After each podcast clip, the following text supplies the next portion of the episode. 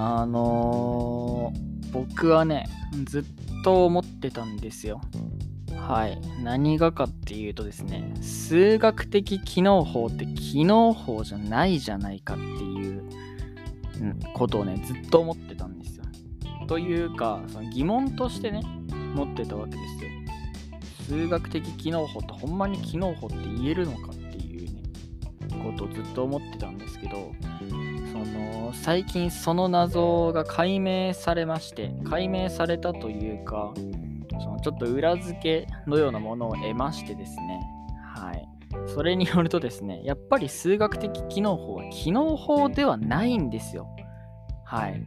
というわけでちょっと説明していきたいんですけどまず機能っていう言葉がまあ、どういう意味なのかっていうのをね説明したいと説明するというか僕なりの説明にはなるんですけど、ちょっとここまで勉強してきたあれで説明したいんですけど、まず、機能っていうのは演疫の反対にあたる言葉なんですよ。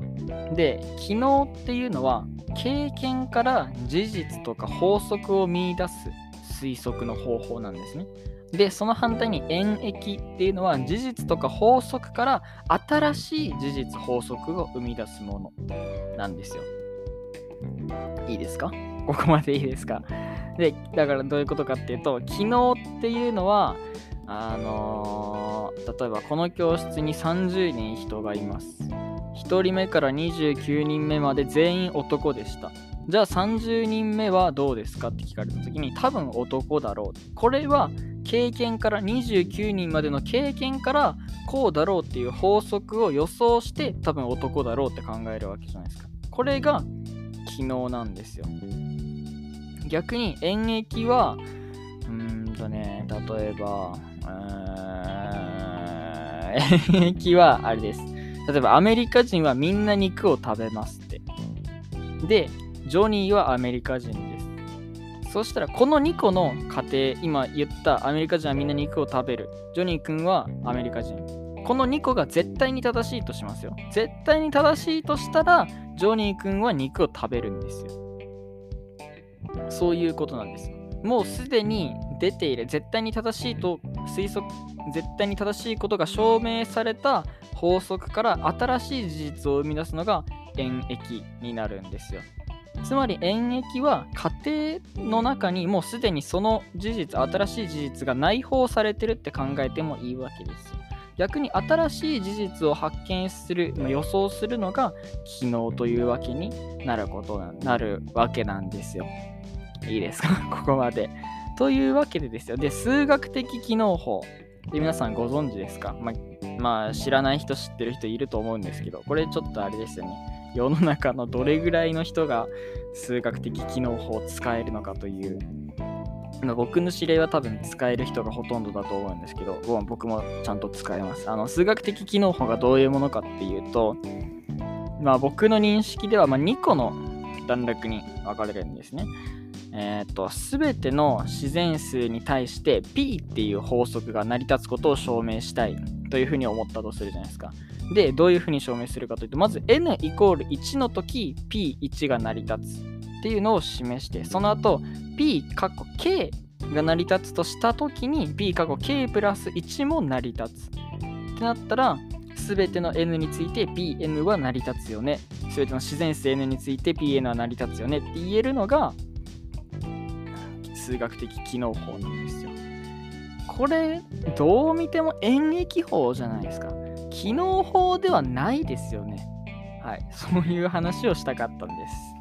あの、なんでかっていうと、この1個目が n=1 の時 p1 が成り立つっていう事実があって、で、次に pk が成り立つ時 pk+1 も成り立つっていう事実があって、その事実の中にもうすでに、その結論が内包されてるんですよ。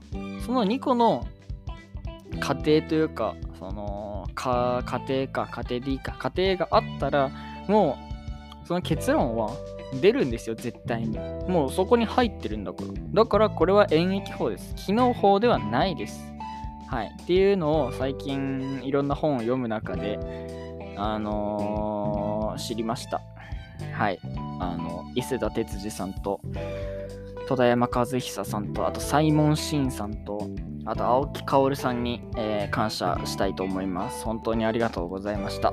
というわけでですね、つまり、あの、はい、僕が持っていた疑問が、あのあ合っていたという話です。数学的機能法はやっぱり機能法じゃなくて、これは演疫法なんですっていう話です。はい。あの異論あると思います。はい。あると思うんで、あの、送ってください。Google のアンケートフォームから。Apple のあれだと、なんかうまいことリンク飛べないらしいんですけど、まあ、頑張ってください。か、メール送ってください。お願いします。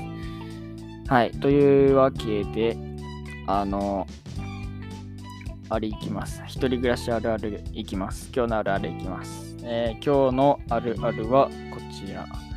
一人暮らしあるある。最近マジで部屋干ししがち。一人暮らしあるある。最近マジで部屋干ししがち。というわけでですね、これ昨日考えたんですけど、今日がカンカン照りだったんで、早速このあるあるは打ち砕かれたことになりますが、あのはい、変化し続ける時代というものを感じずにはいられないという話ですね。はい、どういうことかわかんないですけど。で、これね、思いついた、昨日、まあ思いついて今日これを話すんですけど、昨日思いついた時にはね、全然気づかなかったんですけど、部屋干ししがちっていう話多分一回したんですよね。はい。あのー一人暮らしあるあるっていうのを毎日やって、多分今日が70何回、5回とか6回とか多分その辺になると思うんですけど、そんだけの一人暮らしあるあるをね、あまあ休んでた時もあるんであれなんですけど、生み出し続けるというのはまあ至難の技ですよ。はい。誰か俺を救ってください。よろしくお願いします。というわけで明日のあるあるいきます。明日のあるあるはこちら。一人暮らしあるある。